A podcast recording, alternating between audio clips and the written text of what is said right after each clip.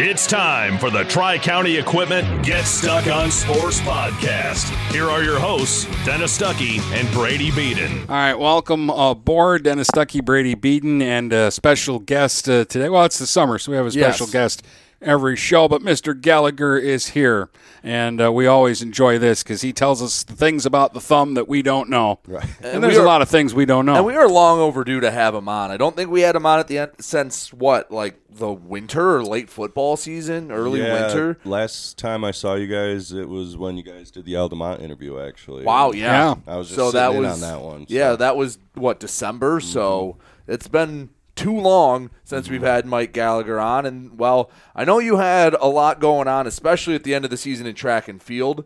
Um, Brown City had just an improbable run out of nowhere, and well, there's been some news, uh, and I will make Dennis talk about the new Big Thumb Conference. No, you won't. because you're in the middle of that. But uh, yeah, let's not waste any time. I guess we'll start with what happened in the spring in Sanilac County because we don't get up there as much. Yeah, in the uh, the, in in the springtime, um, we didn't cover a lot of baseball or softball up there, so we Mm. want to give it a little bit of due because there were a few teams that had very good years this year. So we'll talk to Mike Gallagher next. Every piece of land has a story written by those who work it, like the Nelsons, who cruise around their ranch on a John Deere Gator XUV 835R. With 3,000 acres, there's plenty of work to do. It's all about efficiency. That's how they've kept their ranch going for five generations. We wouldn't be in ranching without the Gator. Run with us on a Gator XUV 835R and start telling your story. Contact one of Tri County Equipment's locations in Auburn Hills, Bad Axe, Birch Run, Burton, Caro, Fenton, Lapeer, Marlette, Reese, Saginaw, or Sandusky, or visit Tri County Equipment online at tricountyequipment.com. Brady Beaton here again to tell you about TP Logos. TP Logos has everything you could want when it comes to local high school apparel. Head to their store at 901 Michigan Avenue in Marysville and check out their brand new extended showroom. Their already impressive selection has now doubled. I guarantee if you go into TP Logos, you will find something you love for your local team. If they don't have what you like, they'll custom make something just for you. That's TP Logos at 901 Michigan Avenue in Marysville. Mattress King has been locally owned and operated for over 40 years. With locations in Port Huron, Richmond, Lapeer, Chesterfield, and Hall Road, they are the best one-stop shop for your sleeping and mattress needs. Mattress King carries all the top brands such as Serta, Stearns & Foster, Sealy, iComfort, and Tempur-Pedic. Not only do they have the best prices and best service in the area backed by hundreds of five-star reviews, they also offer interest-free financing and no credit check programs for those with less than stellar credit. Once you get your mattress, they offer free local delivery on all purchases $6.99 and up. When you think sleep, think Mattress King. DuraClean by Bachelor has been faithfully serving the Blue Water area for over 25 years. Whether you are commercial or residential, if you need carpet cleaning, stain removal, upholstered furniture, drapery, or air duct cleaning, call DuraClean by Bachelor at 810-982-7044 and talk to Mike about their aerated foam process that allows carpet and furniture to dry quickly. From pet stains to odor removal to water damage cleaning and restoration, there's only one call you need to make. DuraClean by Bachelor, 810-982-7044. DuraClean by Bachelor. Hello, this is Tim Sheridan, owner of Sheridan Real Estate and Insurance in Lexington, a family tradition that started back in 1925 with Grandpa Sheridan. Promoting trust, care, and excellence, Sheridan is dedicated to understanding and taking care of all your needs. Respected throughout the community and dedicated, Sheridan is a proud supporter of local activities like high school athletics. For all your real estate and insurance needs, please go to our website at SheridanAgency.com. Dine out with the feel of being at home when you visit the Hogtown Tavern in Melvin. Come for the food and stay for the family atmosphere. Try all of Chef Susie's world famous homemade soups and sauces. Open Tuesday through Sunday at 8 a.m. for breakfast, lunch, or dinner. The Hogtown Tavern in Melvin also does carry out. Call 810 378 5565. Whether you want a great steak or their delicious fettuccine alfredo, they have a menu for all tastes with daily specials. So come to the place where no one is a stranger, the Hogtown Tavern in Melvin. If you're not listening to GetStuckOnSports.com, that's a personal foul. Your kids, your schools, your sports. All right, we're back. Uh, Dennis uh, with uh, Brady and uh, Mr. Gallagher. Uh, where you guys want to start here? I think we should start with Brown City because that was kind of the last story uh, we were talking about. A team that won what five? Brown City baseball won five games in the regular season and then played for a regional title. hmm They had uh, going into the playoffs. They uh, beat Imlay City on the final regular season game of the year. That broke an 18 game losing streak, and uh, I guess that just kind of turned it around. I, I don't know. It, it was. I, I had seen Brown City a few times during the regular season, and you know they were. They seemed like an okay team. Um, They had lost so much from last year. Right. They lost so much, and you know this year they had um, a lot of new faces. Uh, a lot of the seniors that were successful on the basketball team and the football team, uh, they wanted to come out and join the baseball team. Uh, so you end up having Gaden Muxlow playing first base. You got Clint Ford out there. Um, Fast. Yeah, but it was the the the weirdest thing like when I saw Brown City during the regular season it was like okay they have a couple of good bats but their lineup is just like it's not a complete lineup. Like it gets kind of scarce at the bottom.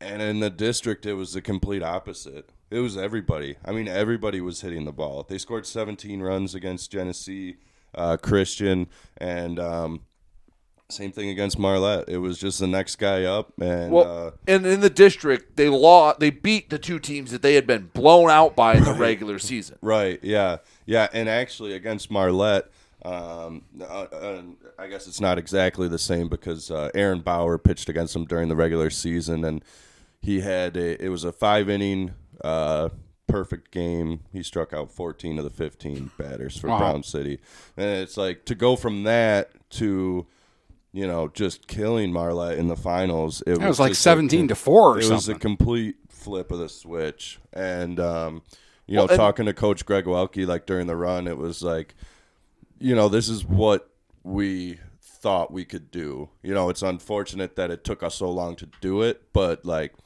they they weren't buying into the underdog mentality. They weren't, you know, just happy to be there. It was no, this is this is what we are capable of doing. This is the type of team we are, and then they just finally put it all together. Let's back it up a step further because in the first game they were playing who was probably the favorite in that district. Yes. In Yep. Peck? Yep. And you you, you kind of hate to see it because you see it every year in the districts uh, when a team saves their ace for the final Mhm. and you don't make it to the final. Uh, so Peck, uh, they you know Peck's Peck's uh, staff was you know top to bottom great this year. Uh, Peck had one of the best seasons they've had probably since the '90s, and um, it was the team was built around pitching and defense. So the kid that they threw in the opener, he you know he was a good pitcher. Uh, only a sophomore though, and um, they got on him early. I think Brown City scored two or three, maybe four in the first inning, and uh, you know it, it's hard you know, to then put your ace in after that, and then Brown City's got the momentum and um, great season from Peck though. Uh, they had a first year head coach in James Welsh. Uh, they swept Kingston. They got a share of the Stars title, and um, you know swept Brown City. And yeah, going into that district, they were the favorite. So um, I'm interested to see how he continues to build the program there, but. You know, the other thing that stuck out for Brown City was the pitching. You know, they didn't necessarily have an ace this year. It was kind of a 1A, 1B type of situation. And um, they were both just they were just on in the, the districts in both games. Um, you know, not a ton of strikeouts, but um, you know, a lot of uh, pitching to contact and you know getting out of jams and stuff. But uh, yeah, really just a surprise. Um, probably the biggest surprise of the year. Um, because um, for myself, you know, I was covering that district regardless because it was Brown City, Marlette, Capac, Peck, and uh, you know, no disrespect to Capac, but I felt pretty good about somebody winning that Right. district. And for me, like, I don't care who wins it. I just want it to be one of my teams.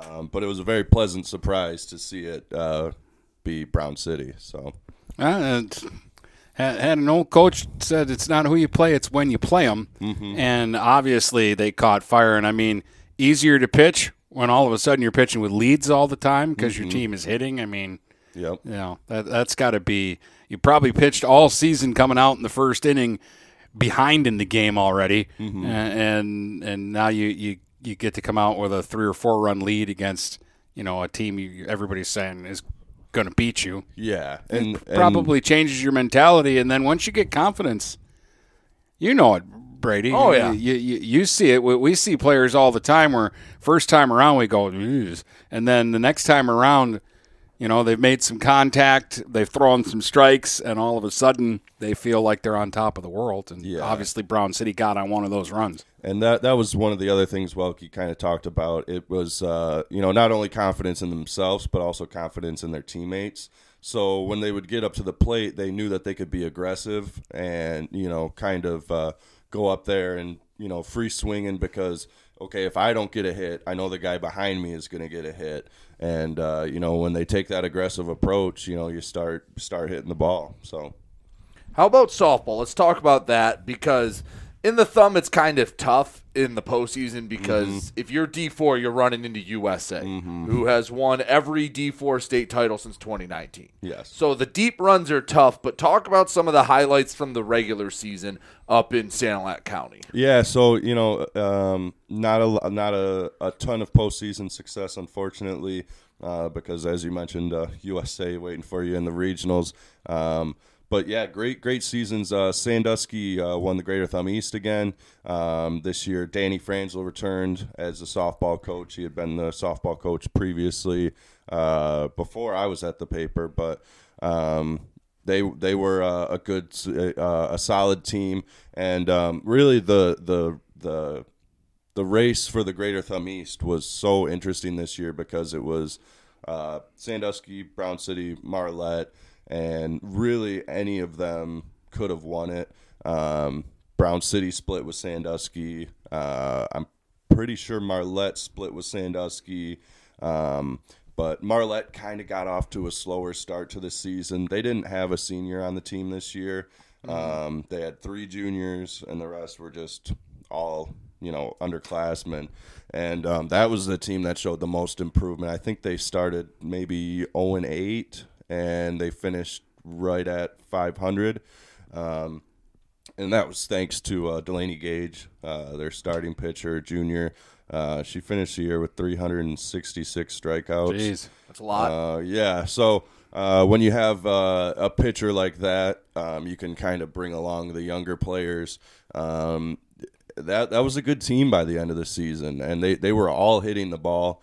Um, and uh, so that, that that's the team you know you're gonna have to watch out for next year. Uh, same thing with Sandusky. You know they lose some talented seniors, but um, a couple weeks into the season they were kind of struggling with some injuries. So uh, they brought up a couple underclassmen, Emma Minard, uh, Ruby Trepkowski, uh, both sophomores, and uh, by the end of the season, Ruby Trepkowski was for, first team all conference. Um, so Sandusky's not going away. And then uh, Brown City, you know, they were the one that had the deepest run this year in the postseason. Um, again, another very young team. I think they had five, four or five freshman starters. Um, you know, freshman center fielder, freshman catcher, freshman pitcher, and uh, their their fre- their freshman pitcher uh, kind of got overshadowed a little bit by Gage, but her numbers were just incredible as well. Um, she was a transfer from North Branch, um, and uh, you know that again, just like Brown City baseball, Brown City softball. You know they were they were a good team throughout the year, and they just put it together um, for that district. Um, it seemed like during the regular season, errors were kind of something that plagued them. Um, during the district, um, they had one error through two games, um, and uh, that's uh, that's that's another young team that is going to take another huge step next year. Um, the only thing, you know, I was telling you guys off air before we started, the the thing that's unfortunate is that district every year is Kingston, Brown City, Marlette, Peck. And Peck is another great team, you know, another very young team. Uh, last year they were in the NCTL Stripes, and uh, they were the Stripes champions. Um, unfortunately, that it, it, it's it's nice to win, uh, you know, a league title, but Um, the competition in the stripes compared to the stars Yeah. is just not comparable. Um, so Peck, you know, they were in the stars this year. They were in the hunt for the title, and um, you know that I think that really helped them playing good competition every week. And uh, same thing with Brown City softball at the end of the year. Uh, they really they picked up some big games in the last two weeks. Uh, they picked up games with Lakeville, uh, Armada, um, Cass City, and uh, they didn't necessarily do very well in those games, um, but it helped get them ready for that district. You know, the type of competition it was going to be um, because they had to be pretty good to beat Delaney Gage, and they did. Well, you see how hard it is to build up a program, especially with those small D4 schools. I mean, mm-hmm. you're uh, a lot of the times you're just picking out athletes that you hope can fill roles, not necessarily baseball and softball players. And you know, in football, basketball, sports like that, you can kind of get away with it. You can hide them, and players can use athleticism to at least blend in. Baseball and softball, if you're just trying to get a basketball or a football or a track star to to go out on the the baseball or softball field, that's tough to do. So to have year over year success can be kind of tough. I mean, look at Brown City baseball as an example. They were a really good team last year, and if it wasn't for Algonac, may have made a little run of their own. Now, like you said, they were trying to fill in the cracks with other athletes. hmm And uh, yeah, that that's the tough thing about you know these smaller schools in D four, and uh, you can really tell the programs where the coaches are putting in time over the summer. Um, that was something that uh, when we sat down with Al and talked to him, that was Right. You know that that was the key to the success. You know, starting these summer programs, starting the AAU programs, and uh, you know the coaches that put in the time over the summer. Uh, those are the ones that you know they reap the benefits when spring comes around. Uh, Brown City coach Scott Parr, he's coaching uh, travel league team uh, this summer uh, with a lot of his Brown City girls, some Peck girls, uh, Kingston girls. Um, so yeah, if you're willing to put in the time, um, then yeah, you can have that continued success. Um, but again, it is it is pretty hard on a year to year basis at these smaller schools. Well, I mean, too, you, you you've got a, a a girl. She plays volleyball. She plays basketball. She plays softball, and they've all got programs all summer long. It's like you got to pick one, or you got to you know you got to split your time with them. So that makes it even all the more spectacular when you get these programs that are good all the way through. hmm And uh, yeah, and just to go on like a little bit of a tangent off of that. Um, so this year for uh, and it actually happens every year, but um, you you get the uh, track state finals on Saturday, and you also have districts Right. on a Saturday, and I really feel like that. Um, that hurts the smaller schools a lot more because you know you have these dual sport athletes that now have to make that decision and uh, we actually saw that with the peck softball team this year they had uh, two girls qualify for the long jump riley Re- riley Reel and lauren eager um, but those are two of your best softball players so what do you do Yeah. and uh, you know i guess that's just a little No, well, that I, mean, we I had that yeah. situation in Almont. Devin Johnston Yep, qualifies in track every year, and Yep. they miss her bat when they get to the postseason. mm-hmm yep But since you brought up track, I know we don't talk about it hardly at all, but Sanilac County was well represented at Yes. this, the track and field state finals. Let's take just a couple minutes to to give them their flowers because they really showed up and showed out for you. Yeah, and um, so I usually don't attend the state finals, um, but this year it was like I gotta go because you know you look at the the rankings and everything, and you know going into it, um, there was a good chance that Affer was going to win uh, in the long jump. Uh, Olivia Finley was seated first in the long jump and the high jump. Um, Lily Parker from Marlette was seated first in the shot put. Um, and uh, so it was just one of those situations where it's like even if I get one, you know, Yeah. I, I, as a state champion, um, and usually I, you know, I stick around uh, around home and cover the districts and stuff like that. But um, yeah, just a, a fantastic day. Uh, I got down there um, not right at the beginning, um, but I got there after they had done uh, prelims for a lot of the field events, and uh, Alex Affer, just the greatest, the greatest kid. Uh, couldn't have happened to a better kid.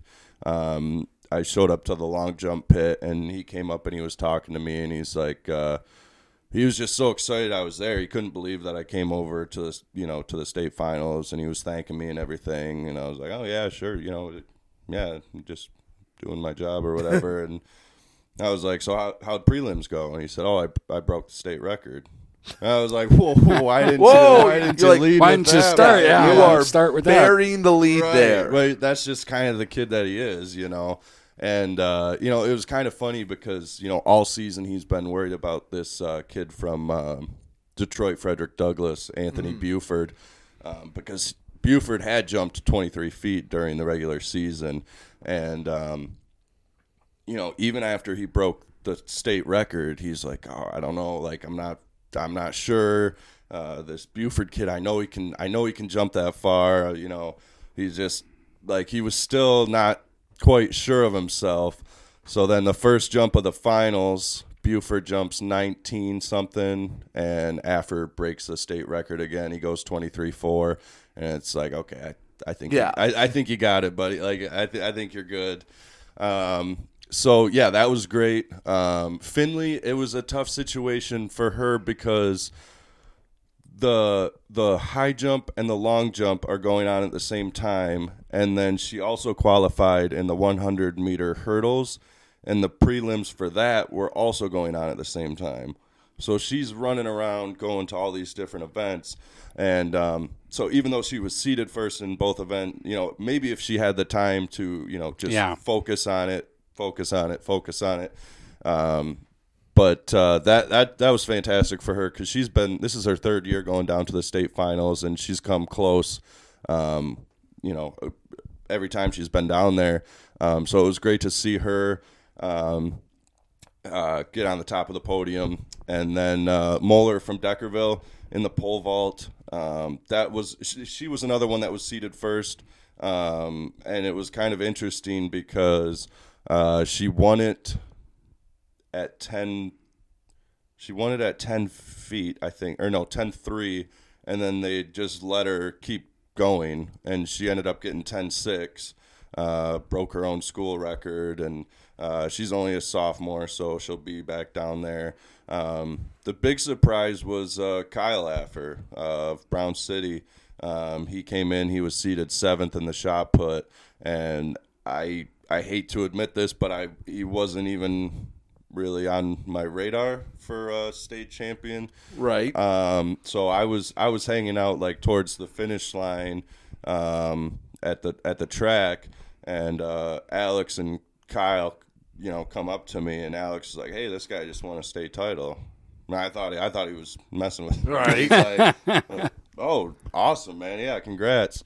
Um, and then uh, so the picture. I don't know if you guys saw the picture with the Yeah, I just I just pulled it up right Okay, here. so kind of a funny story with that one.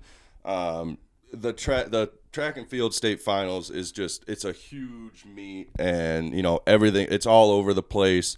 Right. Well, that's just a track meet in general. Right, right, and uh, then you you amplify it to the state final level. Um, but there, so I was hanging out at the finish line, and uh, at that point, we knew that those four were state champions, but they hadn't been up on the podium yet. Right. And um, I got I got lucky because I noticed they were all in the vicinity, kind of, and um, the the people that were in charge of uh, handing out the medals and handing out the state champion signs. Uh, one of them was Linda Wright. She is the assistant track coach at Deckerville.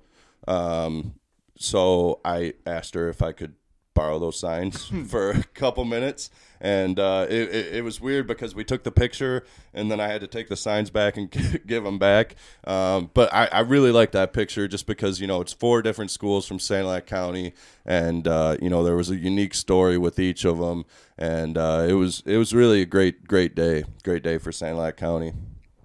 I love the boots that uh, Alex is wearing. Yeah, yeah, that was, that was kind of a He's thing, in like yeah. Garth Brooke cowboy. Yeah, yeah. well, and I, I don't know what it is with him because it's the cowboy boots, and then last year when he won the the, state title, he won back to back in the long jump. Um, he was kind of he was kind of struggling through the year, and he switched his shoes to the shoes that he wore in like junior high or something. They were these ratty shoes, and it just It worked for it him? worked. Yeah, I don't know. So, um, but yeah, he's a great kid. Um, he uh, last season um, he broke the school record at the NCTL meet, and um, now that his career's over, I guess I can admit this. When he when he first broke the record, I thought they measured it wrong because it was so much further than he had ever jumped. Right. And I was like, eh, I don't, I don't, I don't think so. But from that point on, you know, at the regional, he broke the record. At the meet of champs, he broke the record. At the state finals, he broke the record. And uh, it was the same thing this year. He kind of had a slower start to the season, um, and then he just turned it up uh, once it got to the postseason meets. Um, over the past two seasons, he won NCTL, regional, meet of champs, Blue Water meet of champs, uh, state title. Like he won every single postseason event. So, um, really one of the you know one of the more storied uh, uh, track careers at Peck. Uh, he's the only two-time state champion for track. Um, so he'll he'll have his jersey retired. Um, and uh, it, it was it was kind of cool because uh, the numbers haven't been great with the Peck track team, Right. And um, it was interesting to see from last year where he was the only long jumper on the team to this year where you have three athletes qualify for the state title in the long jump, Right. And I'm hoping that that kind of continues to uh, stir up interest uh, with the Peck program. All right. Well, that's awesome. All right. We're going to take a uh, break here, but we've got plenty more to uh, talk with uh, Mike Gallagher about what went on in the thumb and, and what we think might be going on in the uh, the thumb in the uh, future because football season's just around the corner. You know how we hate talking about football around here.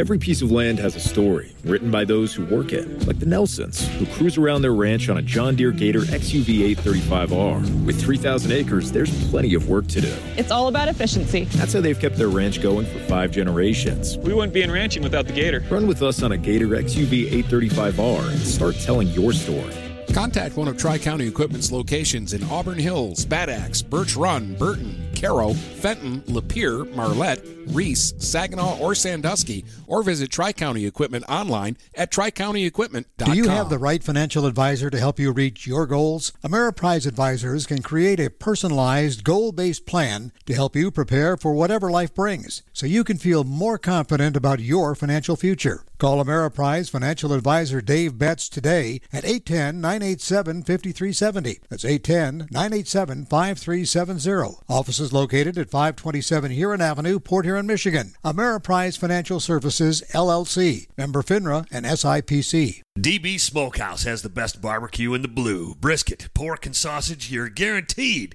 to not be disappointed. Located in the parking lot of Pete's Camping Service on Lapeer, it's DB Smokehouse. Open Thursday through Saturday from 11 until the barbecue's gone. And DB's does catering. Whether you're feeding 10 or 200, call DB Smokehouse. Get what you need at 810 689 0448 and like them on Facebook to see if they're open on Sunday. It's DB Smokehouse. Mattress King has been locally owned and operated for over 40 years. With locations in Port Huron, Richmond, Lapeer, Chesterfield, and Hall Road, they are the best one-stop shop for your sleeping and mattress needs. Mattress King carries all the top brands such as Serta, Stearns & Foster, Sealy, iComfort, and Tempur-Pedic. Not only do they have the best prices and best service in the area backed by hundreds of five-star reviews, they also offer interest-free financing and no credit check programs for those with less than stellar credit. Once you get your mattress, they offer free local delivery on all purchases $6.99 and up. When you think sleep, think Mattress King. Preferred Seamless Gutters in Imlay City has been family owned and operated since 1997. With in house employees, when you call Preferred, you get Preferred. At Preferred, they manufacture all components, making them the warehouse. This ensures prompt installation from Preferred's well trained and courteous staff, serving St. Clair, Sanilac, Genesee, and northern Macomb counties. Give Melissa a call and she'll be happy to schedule a quote. No high pressure sales, just great service from Preferred Seamless Gutters in Imlay City. Call 800 964 6613. Are you getting out of a lease or ready to trade in your vehicle? Stop by Jepson Car Company and we'll be here to assist you. We are constantly buying out lease vehicles and almost always putting money into your pocket. No matter what you owe, we can help. If you don't see your perfect vehicle in our lot, we will help you find it. Our purchasing team has decades of experience to help find the vehicle that is best for you. Call Jepson today at 810-662-3048 or stop by at 5277 Gratiot Avenue in St. Clair. This is Nash Phillips. I'm a class of 2022 senior and varsity football player at Port Huron High. As a Port Huron School student, I get to experience an education with the most athletic, extracurricular, and academic opportunities in the region. The district provides personal success for all students because each Port Huron school's journey is unique and special. I know I'm supported by my teachers and everyone in the district, both in the classroom and on the football field. I also know they care about my well being each and every day. Port Huron Schools had prepared me for anything I choose to do with my future. Please go to www.phasd.us and our social media for the latest updates on Port Huron schools. If you're not listening to GetStuckOnSports.com, that's a personal foul. Your kids, your schools, your sports.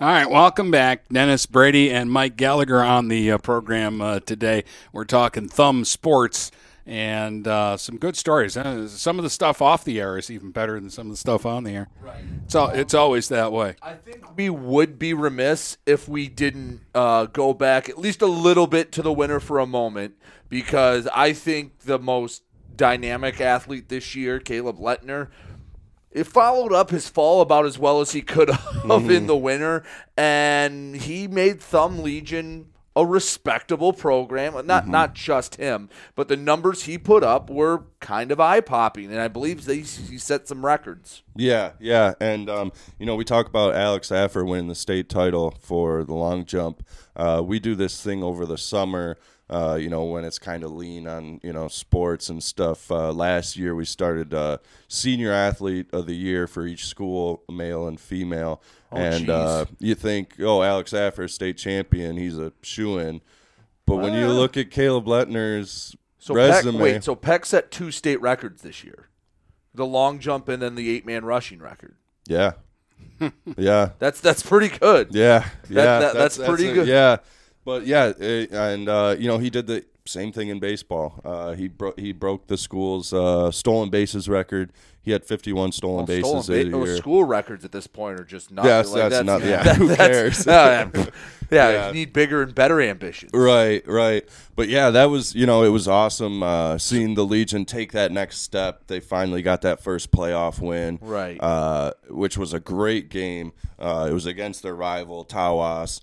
Um, and yeah, that, that was great. And, you know, it was, yeah, you know, Letner got them there. Um, but there was a lot of other key pieces on that team this year. And uh, the kid who hit the game winner uh, in in the playoff game was actually the freshman from Croslex, Matthew Cummings. Um, so it isn't going to be a thing where oh Caleb Letner's gone now we're just going to drop down and you know, we're right. going to tank and we're going to be right where we started. Like, I think um, he helped uh, make this program legitimate. And, um, you know, there there was baby steps the first couple years before he got there, right? Um, because it was, you know, obviously the schedule they play, it's it's brutal. Uh, you a know, lot of travel, a lot of travel, uh, a lot of bigger schools, um, but it, it it this year and last year, um, you know, you'd see them go into these games against the bigger schools, and it's like, you know, they're not overmatched or anything. It's not right. like a thing where, oh, we're gonna lose eight nothing. Um, you know, maybe sneak a goal in somewhere, right? Like how it was six nothing, right? Yeah, because that's how it kind of was at the beginning um, when the Legion was first started. But yeah, he broke. Uh, the Legion's all I, he broke all of the Legion scoring so, records in his senior year. Caleb Lettner, State record eight man rushing Mm-hmm. was what like two thousand two hundred yards or something. Sets the at least the scoring record goals wise, probably points as well Mm-hmm. Yep. in winter, and then in spring sets the school record for stolen bases in a season. Mm-hmm. That's a pretty good senior Yeah, year. yeah. That's um yeah, that's a I think you're sitting at your grad party going, you know what, I did all right this past ten yeah, months. Yeah, and uh, I, I'm I'm really excited that he got invited to the Blue Water uh, All Star game because um, in that district final, um, well, n- sorry, not the district final, the district semifinal when they played Brown City. Um, I don't think he was the last batter. He was one of the last batters, and you know the game was pretty much over. And I- and it was weird because I kind of had like that realization. It's like this is gonna be the last time I see Caleb Letner play sports, and it's like that's kind of something that maybe I took for granted over the past couple years. Right. Because it's like, oh, Caleb Letner, he rushed for 300 yards and six touchdowns again. Like, it's like, but we're probably not going to see that at Peck for a while Right. again. Uh, so I'm looking forward to seeing how And- he does in the. All Star game. especially And, the multi-sport dominance. right, right. And just I wanted to give these numbers because he played 23 games, 45 goals. Okay, so two a game. Right. Mm-hmm. 17 assists, 62 points. He had seven shorthanded goals this year. So he was scoring a, a shorthanded goal every third game. Right. Um, and the other uh, player for them that I really wanted to give kudos to was uh, Lauren Eager. Yeah, The Another- goaltender. another Peck kid. Right. Yep. Yeah, and she was, she is gonna be, uh, she's gonna be something special. Um, she's just a sophomore this year, I believe. Um, you know, she split time last year. She split time this year. Um, I don't know exactly what they have coming up at the goal goalie position. Uh, I know Seth Hiles was a senior this year, um, but she was one. You know, when she was a freshman, yeah, there were times where she looked overmatched. Um, but this year, I didn't. I I don't think I ever saw that. She was the one that was in net when they beat Tawas uh, for the playoff game, and uh, you know she's been doing a lot of work in the off season, going to camps and stuff.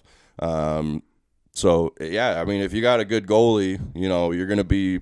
You'll be all right. You'll you know you'll figure out the scoring. You know Yeah. it's going to be hard to replace. Uh, just they won 14 games this past season, and she won 11 of them. Yeah, There you go. there you go. Yep. And for a program that's, I mean, it.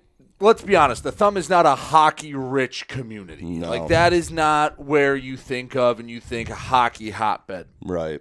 And they're pulling from how I know it changes every year how many different It does, schools they yeah. pull from. Yeah. But basically anywhere from six to like ten different schools. Yeah. And to do what they've done and try to build it up and become a respectable program is no small feat. No, not at all. Um, especially because after that first season, you know, it I wouldn't have blamed them for being a little discouraged. You know, like, oh, you know, we put together this team and we're hoping to be successful and you know, we win two games and we get mercied in a bunch of them Right. and it's like um you know, you would think that that would kind of uh dissuade interest in the program, um, but they they stuck it out, and um, you know, it, well, well, the thumb isn't necessarily a hockey hotbed.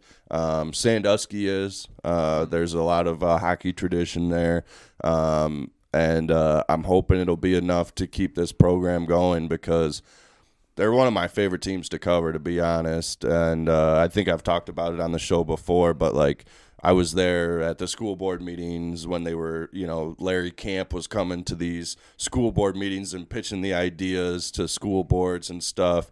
And, um, you know, it kind of seemed like a long shot at that point. And just to see where the program is at now, um, Bob Beagle has done a fantastic job the last couple seasons as as the as the head coach, and um, it's uh it's cool. I, I think it's unique, and it's uh it's it's cool to see kids from other schools play together, and uh, I guess we'll see if they can keep it going. Yeah, well, it, it's been fun because it's worked out for us. Haven't been up to Sandusky to do a game. I'm, I'm just I'm not sure about the arena and getting a signal Mhm. out. Right. But um, they come to McMorran a couple times Yep. a year.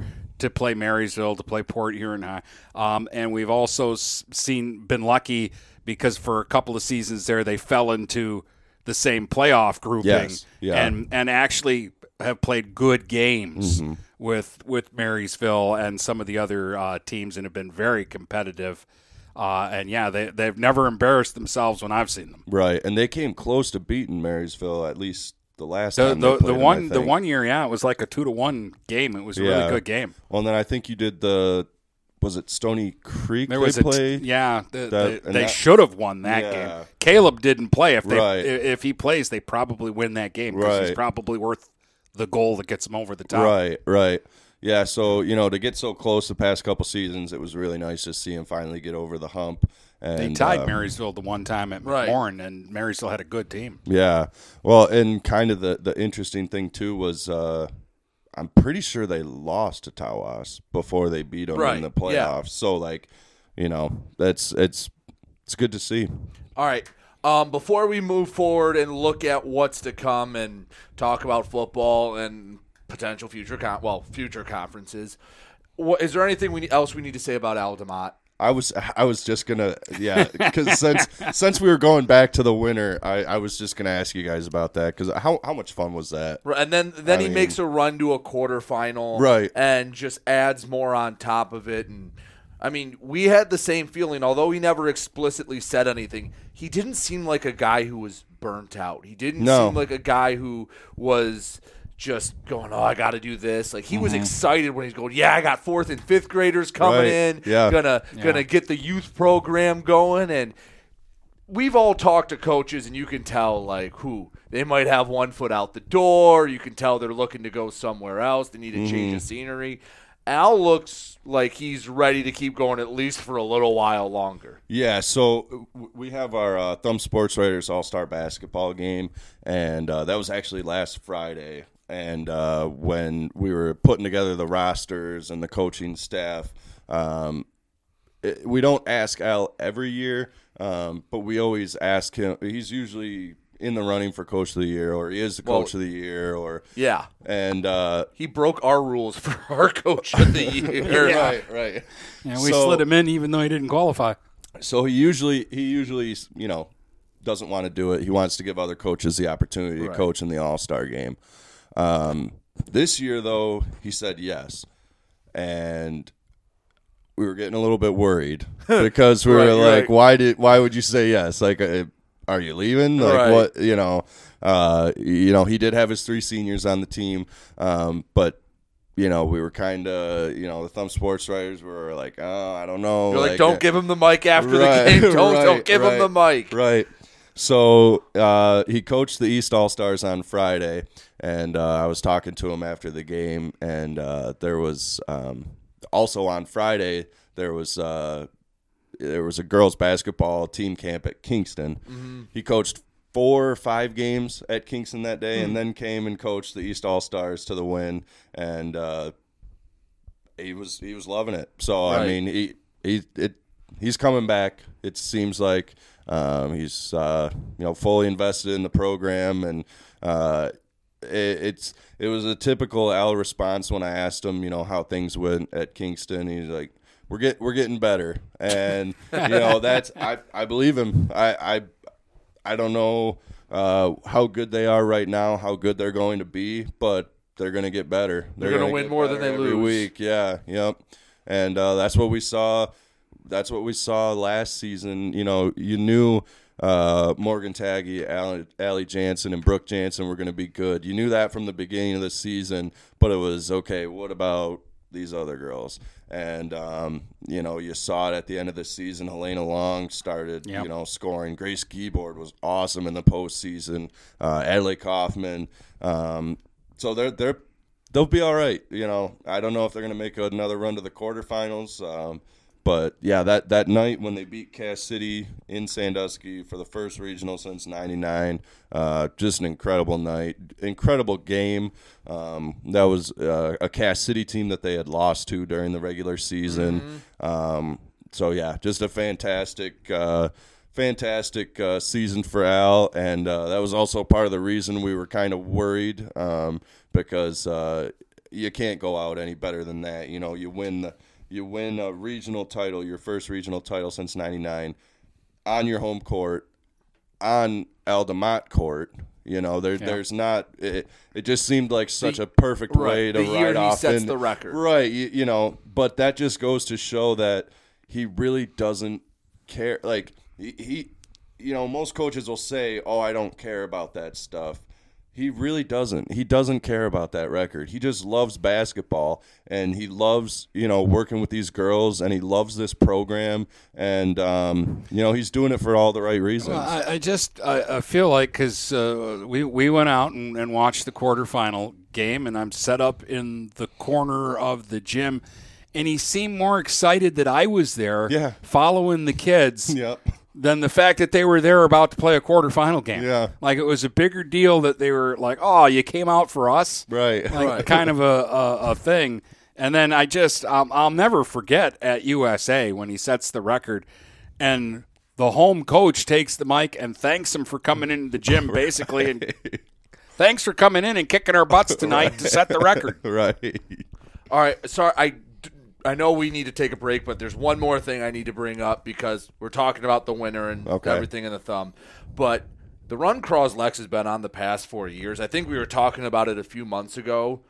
We couldn't find a four year stretch where a team has won more games than Croslex. Between the but basically the years Trey Kolakovic has been there, mm-hmm. no one has ever won more varsity basketball games in the Blue Water area. And the closest we could get was what within like 15. Yeah. Wow. And that was at Peck, right, with the uh, Yes. Abregos. Yeah, yeah, yeah. Yep. And even then, they were close, but they weren't really close. Right. Right. Because it was what they had won like 84 games in the past uh, four seasons. Like they averaged more than 20 wins a year. Yeah. Yeah. Well, and that's with the COVID year thrown in. Yeah, so you you had them cut off in during the playoffs in 1920 When they and- might have made their longest run. right. They, they would have again ran into Goodrich. Right. And if they who knows what happens in that game. And then they didn't get to play a full season in 2021. They I think they ended up playing what like 21 games, but that was after like a 6 game playoff run. Mm-hmm. So that's without yeah, add in 10 more games maybe Mhm. ar- about there and they could have won 90 over 4 years and it just is worth saying how impressive it was. Now they might take a step back, but people who are already planning their their funeral are going to be disappointed. Right, right. And uh, you know, Croslex has always played with their, that chip on their shoulder of, oh, people think we're not going to be good because Hunter Soper isn't here anymore, Yeah. or uh, and now they're they're going to lean into that heavy. I think you know now that um, you know they're they're still going to be a very good team, and um, you know I, I don't want to close the book on this run necessarily, but since we're you know talking about this run, um, one of my favorite things was you know when Croslex would get, you know, oh, we got this big BWAC game coming up. We got Armada coming in. We got we got Richmond or yep, it's 20 to nothing and then it's like, well, that was Again, Yeah. poor Armada probably had one of their best teams in school Oh, history. Yeah. and no one like no one was beating Croslex in that district. Yeah. and that Armada team was so good, Mhm. and Croslex just body slammed. Yep. That that was one of my favorite things about the that Croslex team was just their ability to be able to jump on teams And then like they that. even they had one more in them when they did it to Notre Dame Prep, Right, And they right. shut them out in the first quarter, Right. And you're going, they still got that vintage Croslex yeah, in yeah. them. Well, and the thing is, and then like, they almost blew it. Yeah, and then they almost blew it. Yes, but it's like, and other teams knew that Croslex was capable of doing that. Right. They just couldn't stop them from doing that, and uh, you know, it, it it was built built around their defense. Um, you know, they. Uh, that's something that they take pride in, and uh, you, you mentioned Trey. Um, just the transformation he made over four his four years at Croslex uh, when he was you know a freshman sophomore just out there playing defense uh, to the player that he was uh, this year. Um, he actually won MVP of uh, our All Star game on Friday. I'm shocked. Right, and uh, he had 13 points in the first half, and uh, I, I I don't want to uh, call out the the West point guard, but um, so I won't mention names or schools, but um, there was a point in the second half where you know this kid's bringing the ball down the court against Trey, and it's like this just isn't even fair. Like he's just like just taking it away from him, and it's like this is an all star game, and you know Trey is at a, a, a, a higher level than even the best players in the thumb. Right. Um, so it was, you know, he got to play with Donnie, uh, Donovan McDonald, and Mhm. Zach Kretsch. Uh, Kretsch had 15. He won the three point contest. And, uh, you know, I think Croslex, that's another thing they take pride in. Um, maybe they haven't gotten the respect they deserve in the thumb and, you know, in the polls and in this and that. And they really, you know, they they cherish the opportunity to go out and prove that they are the best. Well, it's voter fatigue at this point. It is a little. Well, bit, I yeah. mean, uh, to uh, to me, the the ultimate show of respect is that they get everybody's best. Yeah, like everybody Yep. knows that if we don't play our best against Croslex, we're going to get embarrassed. And a Mhm. lot of teams play their best and still get embarrassed. Right. All right. I think that's it for the winner. Is there anything else we need to bring up that we haven't talked to him about in the past six months or so? No, because I know you're going to explode. So let's talk some football when We we, will. come back. Okay. Brady Beaton here again to tell you about TP Logos. TP Logos has everything you could want when it comes to local high school apparel. Head to their store at 901 Michigan Avenue in Marysville and check out their brand new extended showroom. Their already impressive selection has now doubled. I guarantee if you go into TP Logos, you will find something you love for your local team. If they don't have what you like, they'll custom make something just for you. That's TP Logos at 901 Michigan Avenue in Marysville. Overhead Door Company of St. Clair County has been serving the community for over 30 years. Located at 5400 Lapeer Road in Kimball, Overhead Doors are the premier choice for durability, serviceability, and hassle free performance for commercial and industrial doors. Overhead Doors boasts a complete selection of performance and safety tested commercial and industrial upward acting doors and manufacture a wide array of styles to meet your needs. Overhead Door Company of St. Clair County, 5400 Lapeer Road in Kimball. Call 810 987 2185. We welcome you to make Port Huron Schools your district of choice. Your child will experience an education with the most athletic, extracurricular, and academic opportunities in the region at Port Huron Schools. We specialize in providing personalized success for all students because each Port Huron Schools journey is unique and special. This year, more than ever, we truly appreciate our families and would like to thank them for their continued support. Please go to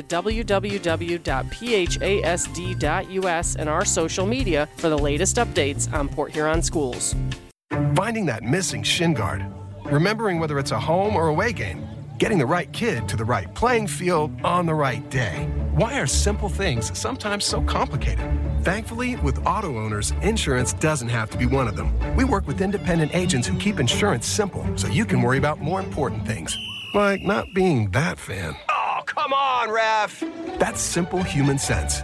For all your real estate and insurance needs, please go to our website at SheridanAgency.com. DB Smokehouse has the best barbecue in the blue. Brisket, pork, and sausage, you're guaranteed to not be disappointed. Located in the parking lot of Pete's Camping Service on Lapeer, it's DB Smokehouse. Open Thursday through Saturday from 11 until the barbecue's gone. And DB's does catering. Whether you're feeding 10 or 200, call DB Smokehouse. Get what you need at 810 689 0448 and like them on Facebook to see if they're open on Sunday. It's DB Smokehouse. If you're not listening to GetStuckOnSports.com, that's a personal foul. Your kids, your schools, your sports. All right. Uh, I think it sounds like a, uh, a big supermarket chain, but uh, well, I was going to ask if you wanted to talk about that, or at least for a moment, since we were on Croslex, there was a couple football coaching changes. Yes, up in the there was, thumbs, and it'll be the, interesting. The headliner was Croslex, so let's talk about that for as briefly as brief is for us, and then go on to to the new Big Thumb conference. There have been a few coaching changes. Let's start with the Croslex one. That's the headliner. Yeah, yeah. Um, you know, we, we were talking off air. Um, these uh, I'll be meeting with these coaches over the summer, and uh, uh, Coach Holes at Croslex. Uh, there's a new coach at Peck, new coach at CPS, and uh, I haven't had the opportunity to meet these coaches yet. Um, but at least at Croslex, um, you got a lot you got a lot left there. I, Right. I mean, the LeGros didn't leave the cupboard bare. No. no, and uh, you know, I I almost wonder if he was, you know, even slightly tempted to stick around just to see uh, Right. this this group through, um, because there's a lot of talent there, and uh, I'm interested to see how he's going to utilize that talent. Um, because it, if I was a coach, I would be very tempted to just, hey, we're going to give Belly the ball 50 times, and which Well- is why I wouldn't be a good coach. But No, I mean- but I can see where it would be really easy to kind of get sucked into that. Yeah. Because he is that good. He was the he was the vacuum that made up for a lot of mistakes. And Mm-hmm. when he wasn't playing, that's when Croslex struggled a bit. But for whether you were happy Legros gone, upset he's gone, what you can't deny is, and this has nothing to do with Coach Holes. This would be with anyone that stepped in after Mike LeGros. It's going to be interesting to see how it changes because he was such a big personality mm-hmm. and he had such a I guess trademark style where mm-hmm. you don't see it in the BWAC where they hurry up and run and we're gonna spread you out and we're gonna do all these things that anyone who replaces him, everyone's gonna be looking and just going, I wonder how this is going to go. Right. And I don't want to say necessarily that he's changed the expectations at Croslex because Croslex has been a good football program. But Uh, but let's also be honest. He got there in 2020. They hadn't won seven games in a season since 2012. Right. So that's kind of He raised- changing expectations. Right. Because think about it this way. The kids that were on the seniors on that 2020 team were 10 years old the last time Yeah. that happened at Croslex. So for them, that's a lifetime.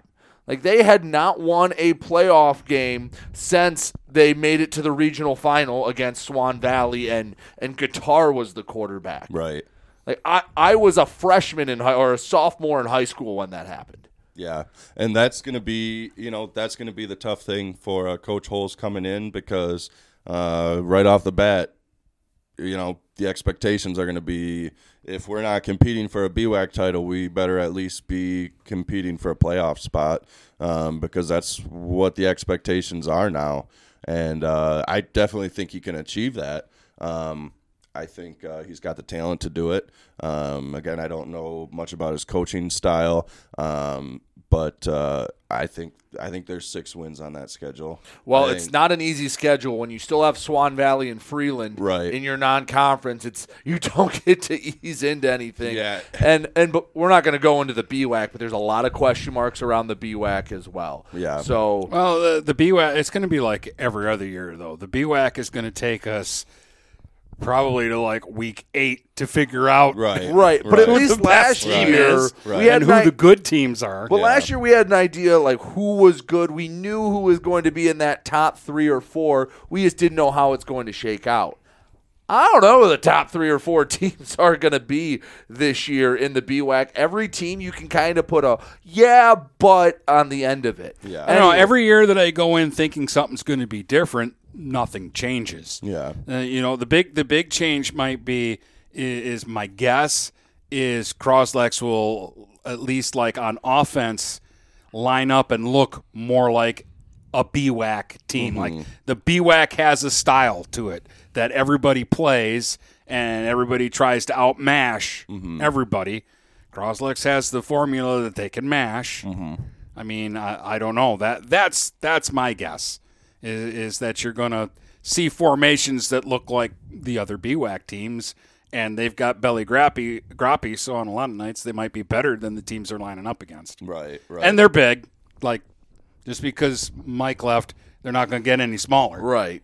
So Still got Joey Ramsey. Exactly. Yeah, and he's a beast. Right. So, all right, you said Peck also had a coaching change after a very successful season. Yep. Any idea what that's going to look like in eight man land? Um, you know, they're still in the smaller division Right. for the NCTL. Um, so they should still be the favorite. Um, you know, obviously Caleb Lettner was uh, he was the guy uh, last year. They only had three seniors though. Now the three seniors were incredibly important to their success. Right. Asterisk, they only, it's like we said with Northern basketball, they Yeah. only lost Tyler Jamison. Right, right. But they lost Tyler Jamison. Right. And, you know, it kind of got overshadowed a little bit because Caleb Lettner was breaking so many of the offensive records. But Stephen Van Conen on the defensive Yep. side, Yeah. Uh, he broke Kyle Abrigo's tackle for loss record, sack record. Um, so those will be tough to replace. But um, one of the the key um, one of the keys to Peck's success the past couple years has been their offensive line, which they return everybody again. You know, last year their offensive line they were all returning starters. This year, same thing, all returning starters. Um, so I don't know who's going to be in the backfield for them, but you're going to have a solid offensive line in front of you. Uh, you're going to have a favorable schedule. Um, and uh, while I haven't met the new Peck coach, it seems like he's very invested in the program. Uh, he's got kids out in the weight room. They've been having good numbers at their summer workouts. Um, so I expect the Peck success to continue. Um, uh, Rob McDaniel, he had a great run at Peck. Uh, he was my football coach when I was a senior. I was actually on his first team. Uh, he won a state title at Peck. He went to the state semifinals. Um, I want to say he made the playoffs every single year. Uh, no, they. I think they missed the playoffs one year, and obviously my senior year we didn't make the playoffs, but that's a given. But that, that, that, well, that was your last that was 11. implied. Yeah, yeah, that was the last, for context, that was Yes. the last 11 man year. Yes. And you were playing like Armada Right. and Right. teams that you, you probably shouldn't have been playing. But Right. yeah, the only year they didn't make it was 2016. They went 5 and 4. Okay. So still had a winning record. Right. So he is actually he took over as the head football coach at Caro.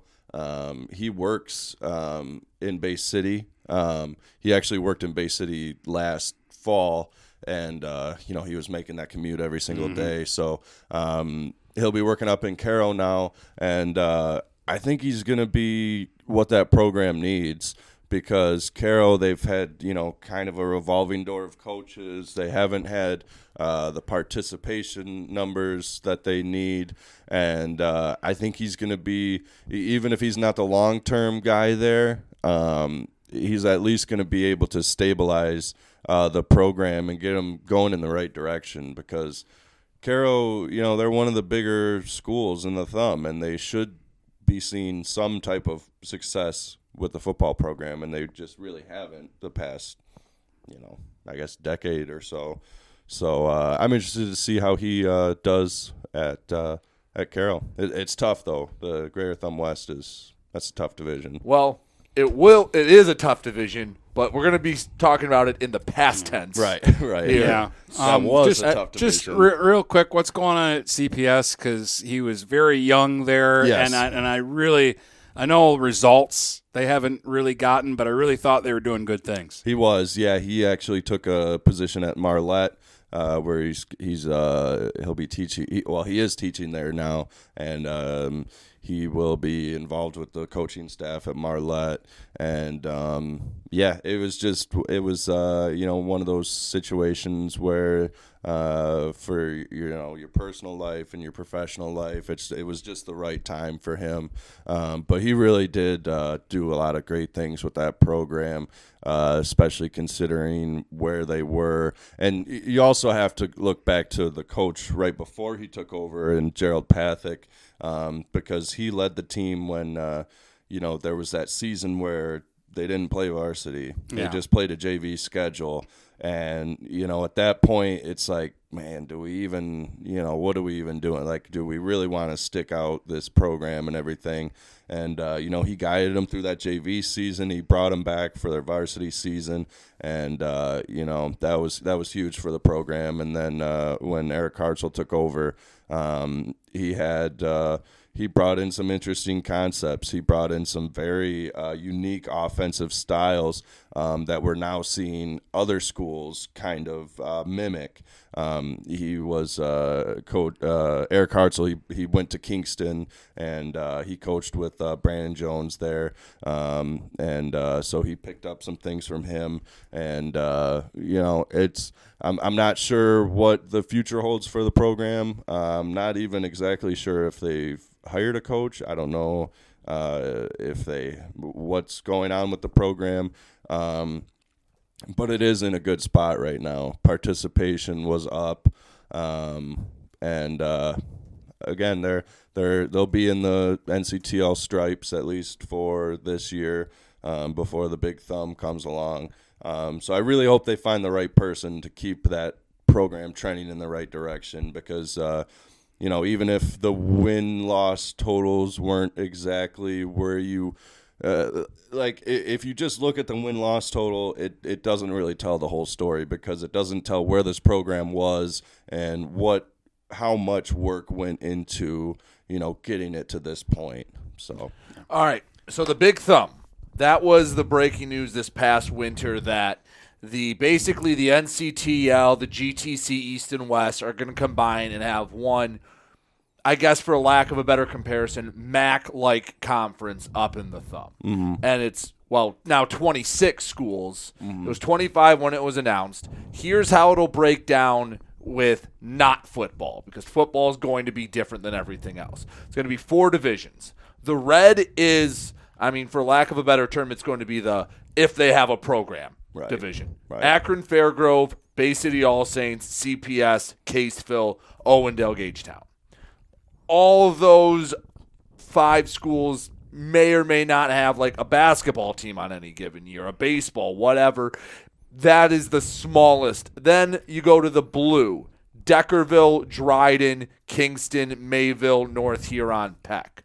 Those are all pretty healthy, smaller schools mm-hmm. that talent might fluctuate, but you never hear about them not having a team for a given year. Right. Then you start to get into the bigger divisions. The black is Brown City, Capac, Harbor Beach, Marlette, Memphis, Sandusky, Ubly.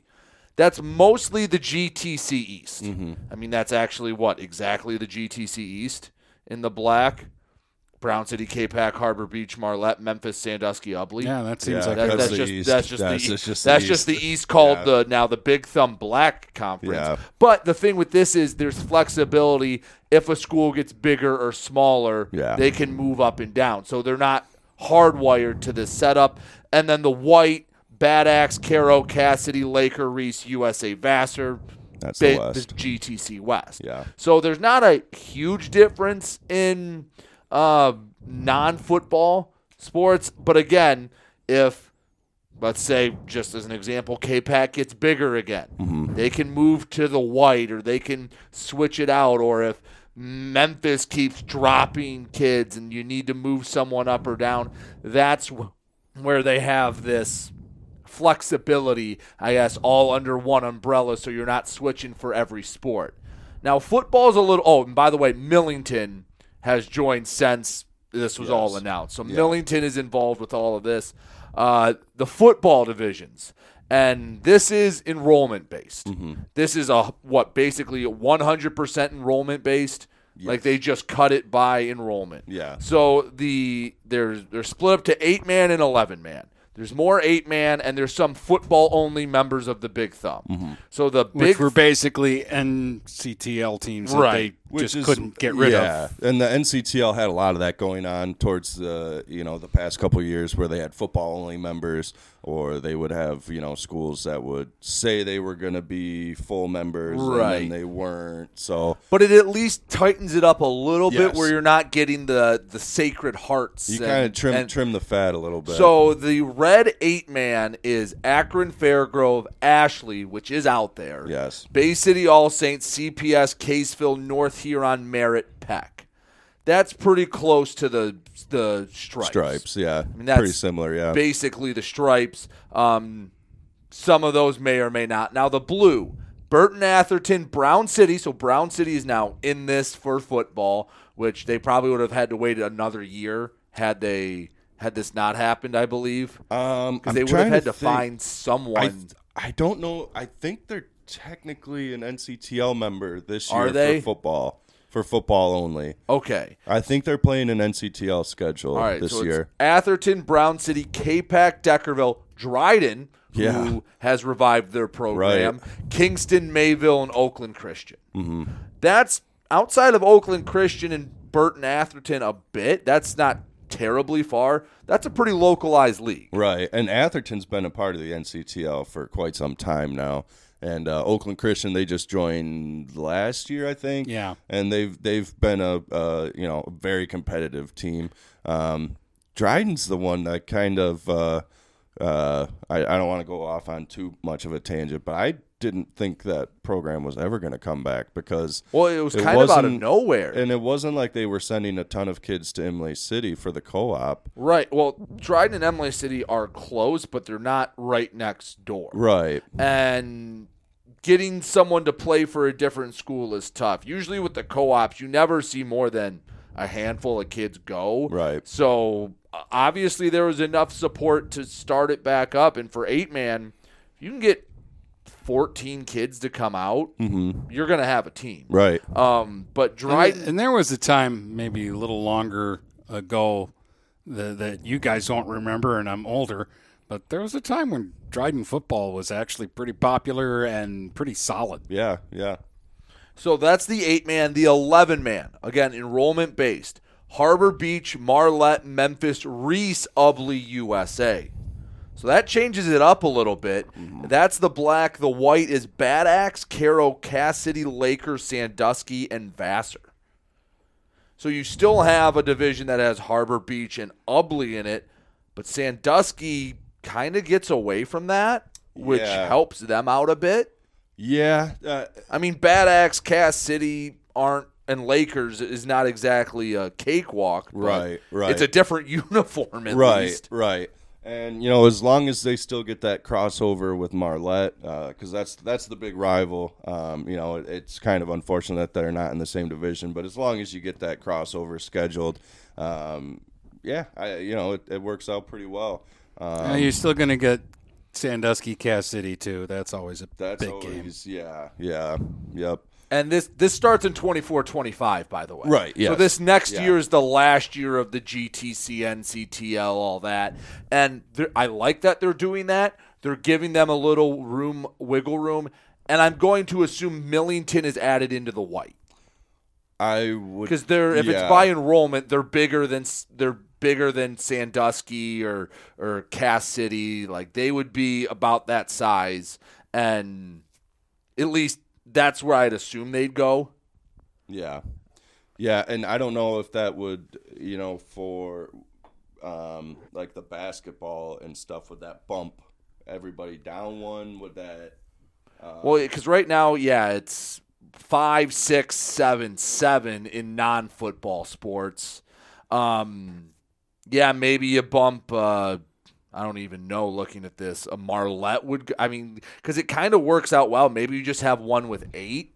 Uh, but yeah, it's it's interesting. And the one thing I do kind of like is that you have football and then everything else because football with its playoffs is its own beast. I understand that. Right.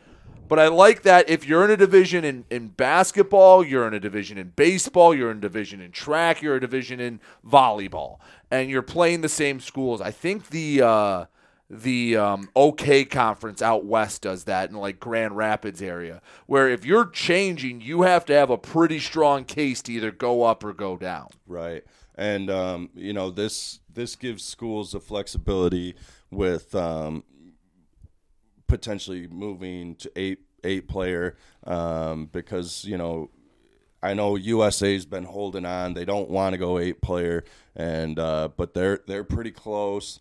Um, Marlette is you know they'll be they'll be fine for a few years. Um, Ubly, Harbor Beach, they're going to hold on. You know. Um, Well, Marlette's enrollment this year is reported at 188. okay. That's pretty small. They actually said USA is reporting it at 230, 226. okay. I actually thought USA was a lot smaller. I thought that. they were too. Their participation numbers uh, don't really reflect that, at least for football. Um, but it also uh, offers teams the flexibility to move back from eight player to eleven player, Mhm. um, which uh, they you know you look at a team like Brown City where they got you know they've got a big you know class coming in and you know they're going to be over that threshold that 215 and um, you know they, they'll be fine for this year. I think is it two they give you like two years i I, think? I'm not sure, but there's like a They- probation. yeah they give you like a little bit of wiggle room so you can be over it for a year and then um, so you know that's an option that Brown City could potentially go back to 11 player, um, and then um, with the NCTL and the GTC, a lot of their scheduling they already they already pretty much work together on everything anyway. Right. So it's more of a thing of let let's just put it all under one umbrella and let's just you know just actually do this thing. And uh, you know that also helps with like JV because um, some of the 11 player schools they'll play eight player JV football um, and junior eight player junior high football. Right. um, so that offers flexibility for scheduling as well. Um, so it's really there won't be a lot of differences like especially in the other sports um, football is really the only sport where you're going to see the changes. Um, and uh, but you know I, I think it's just more of a convenient thing uh, to have it all under one umbrella. Um, they are they may have already done this already or they're still in the process but they posted a commissioner job. Mhm. and um, there was also an assistant commissioner job posted. Um, so it's uh, it's um, it was a situation before where you know um, it, it was kind of on the athletic directors to do you know put stuff together and um, so now it'll be under you know one roof and the commissioners will kind of uh, handle everything so the biggest Beaton. the the biggest difference, um, really for the teams we care about is CPS being in the, the the red, I guess, and not being in with Peck and and Deckerville and being in that extremely small group with Caseville and Akron, Fairgrove, and All Saints. hmm Yeah, that's going to be uh, yeah, kind of a tough situation. Um, but I mean, I guess it'll kind of be a year to year thing and see how it goes. But, All right. Anything else, Dennis? This was a long one, but uh, hopefully it's the summer. You can spread it out over a couple days. Yeah. Uh, well, no, this is good stuff. It's always good stuff when uh, when Mike comes up and uh, or comes down here to, to chat with us, uh, and hope you can do it a little more frequently. Yeah, um, I was actually, you know, it's it's been quite some time, but I actually, um, I was pretty proud of the fact that for a while there, I, I'm sure somebody passed me now, but I was the uh, most frequent guest on the show. I think I've been on five or I six think times. he still is. Yeah. I'm trying to think.